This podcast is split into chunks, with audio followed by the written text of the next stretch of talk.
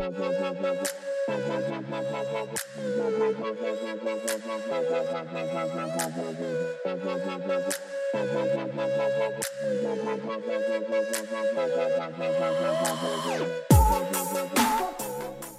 everybody, welcome back to Finance in a Flash. This week we continue our series on mid career professionals, and to do so, we bring back Chip High Miller. Chip, how are you doing?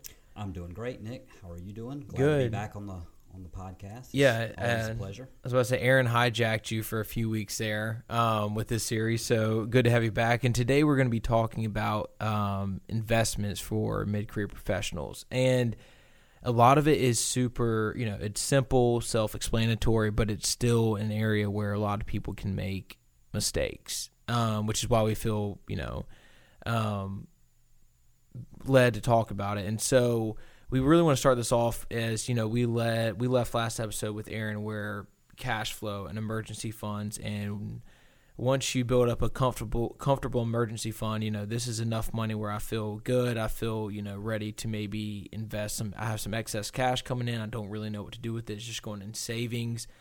What can I do to maximize, you know, my return and, you know, kind of the longevity to get to my retirement plan.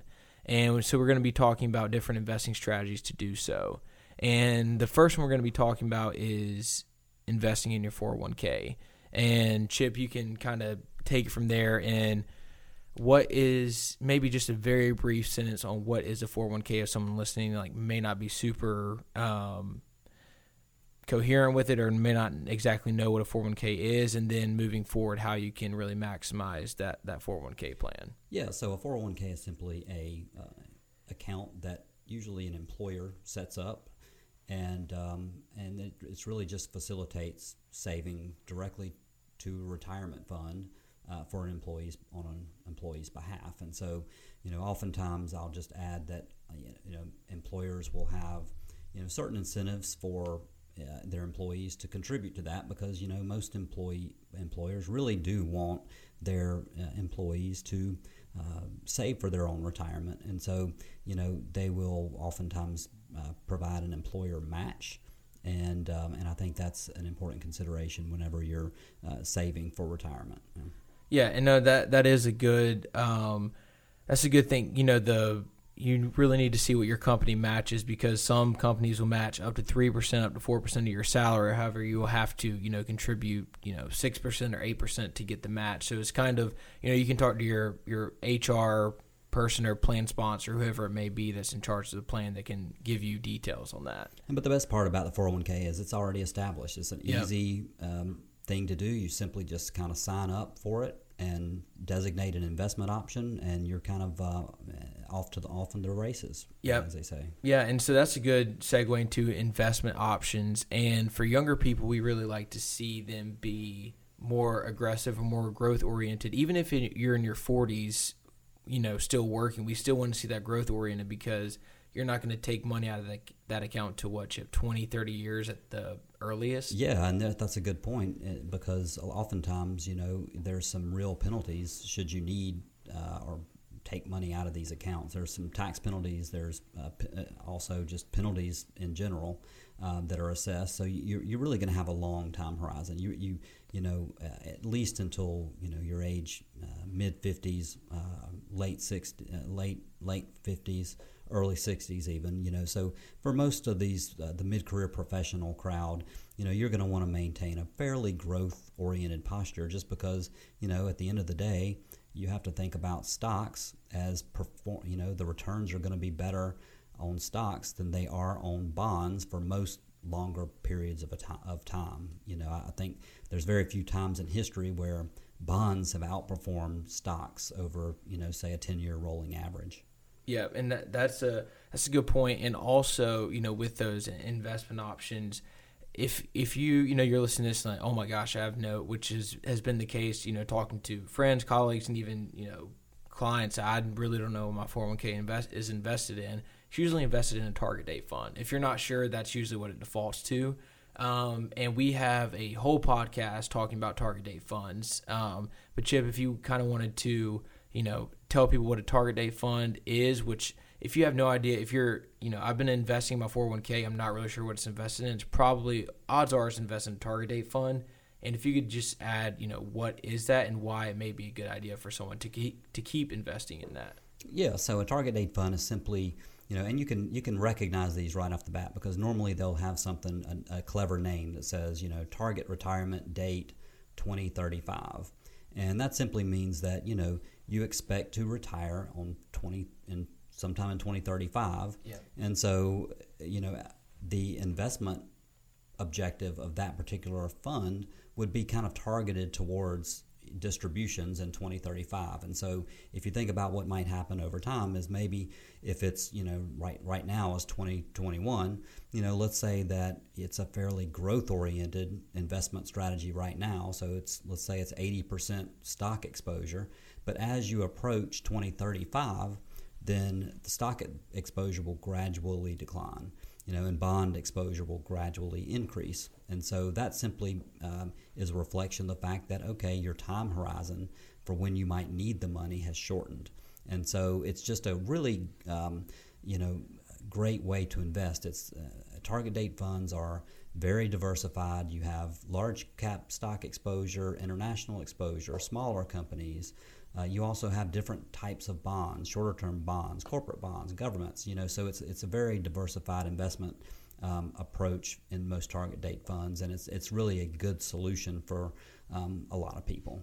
Yeah, no, it is. And so, what you know, Chip was talking about is that these funds are on what you know people may call a glide path. So, as of right now, let's say you know I'm you know almost 26 years old. Let's say my target date is in 40 years. Let's say 20, you know, 2041 or 2061, 40 years. And so right now it's super growth oriented, and then over time it just gets lower, lower, and lower to less growth and gets more into the bond category. And really, this is super easy to find online. If you let's say T Rowe Price is a super um, common one we see in 401k plans. If you you know see that this is where a 401k plan has, and you just are curious, you can just Google T Rowe Price 2061 retirement date fund and you can see it'll show you the breakdown for free online of what you know what it looks like over time if, if you're interested. I think it's you know it's good to know what you're invested in especially if we're talking about you know 20 30 40 years plus with your retirement money. Yeah and it's also good to point out too that with 401k plans that the employer uh, already has a responsibility to its their employees to make sure that the, the choices are adequate you know, to make sure that the internal costs are reasonable in the funds that you have, and to maintain a menu of investment options that is reflective of your employee subset, right? So you, if you have, if most of your employees are in this accumulation phase, you want to see, you know, plenty of growth um, investment options and uh, maybe a smattering of, of more conservative options as well. But you want to make sure that, you know, you are familiar familiar with your 401k plan and um, you know at least the very bare bare basics. Yeah, and so and another one uh, or another, I guess same thing about when you have a 401k plan, um, and you know we'll just gloss over this briefly is that when you're younger, you know maybe you're not in your highest earning years yet. I think it's important to look at a Roth 401k, just meaning that you know the taxes are taken out now.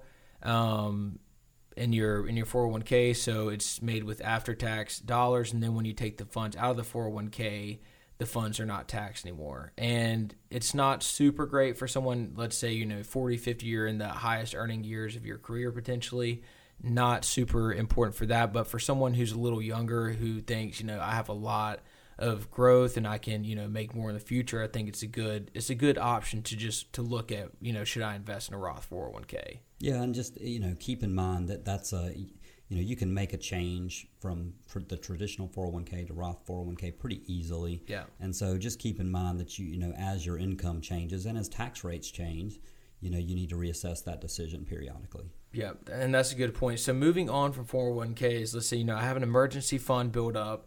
I'm contributing to my 401k. Now what can now what do I do next? And I think from there we really like Roth IRAs. Again, if you are in that kind of, you know, lowerish tax bracket where, you know, you say in the future I'm going to be making more money or I think tax rates are going to go up in the future, I think Roth IRAs are a good option to invest in. Absolutely, and we love Roth, and we Yeah. uh, talked about these extensively on our podcast Yeah. and to, to clients and prospects in general. But you know, they're just a great. It's a great type of account to have. It's tax exempt. You know, you have a certain amount of flexibility. Know we're talking about mid-career professionals, and you know, you you can have access to a Roth funds. You know, uh, at least your, the original contribution that you've made to those accounts.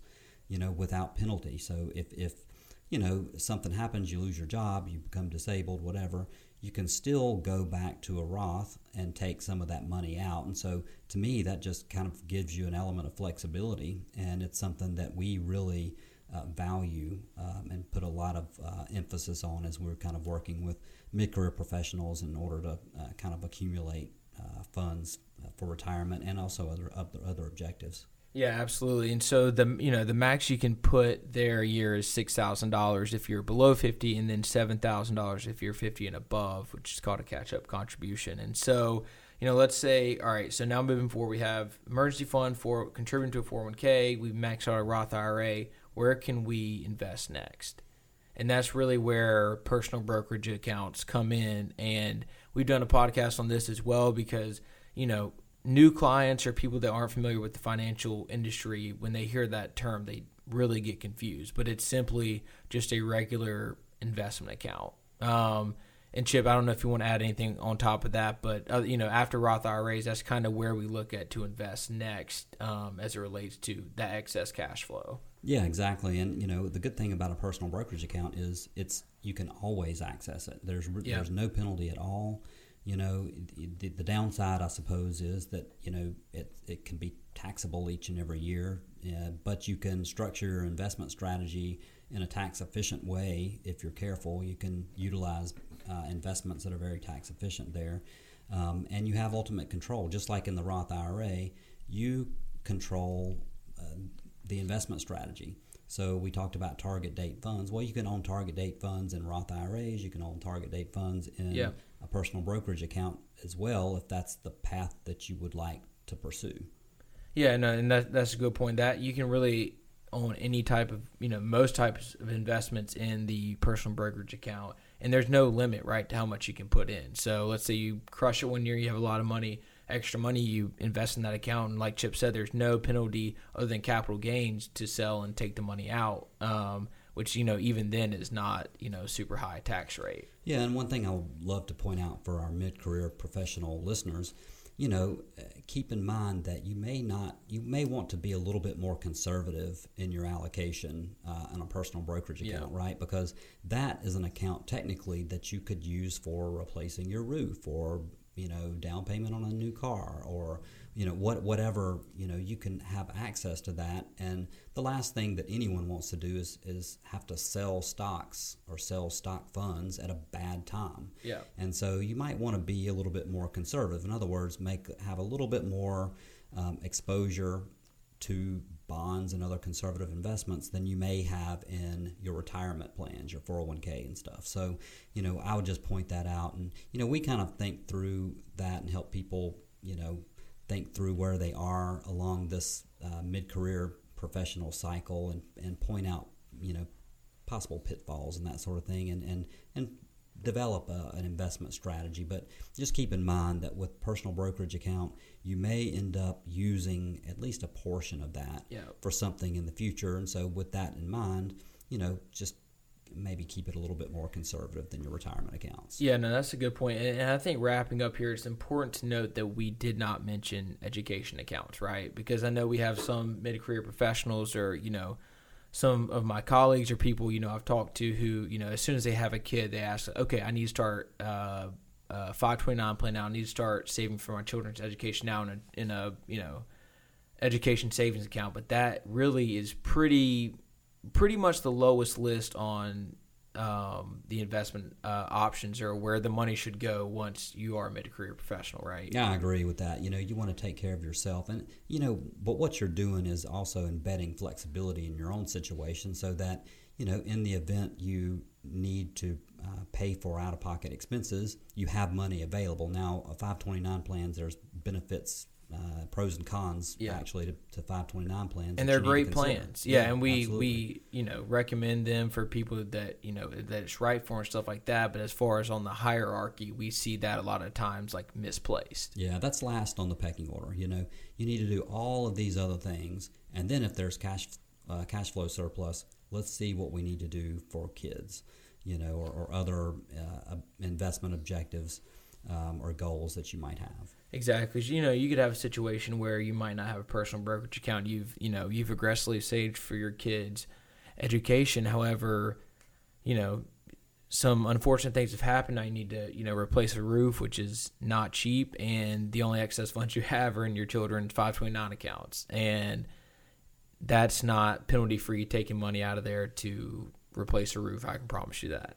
Uh, exactly. Yeah. So we don't want to be we just don't want to be in that situation. Now they're great. You know, we'll have another podcast. You know, the last podcast we'll have on mid career professionals is education planning. So it is super important, and we like to see you know parents with funds in those accounts. But as far as it relates to you know the hierarchy on investing your excess cash, that would be the lowest. Absolutely. So, um, Chip, thanks for joining us. I think uh, this is a good, you know, a good start for a mid-career professional that you know has excess funds, and you know, I don't really know what to do next. That this is a good, good place to start. Absolutely. So, thanks for joining us, everybody, and we'll catch you guys next time on Finance in a Flash.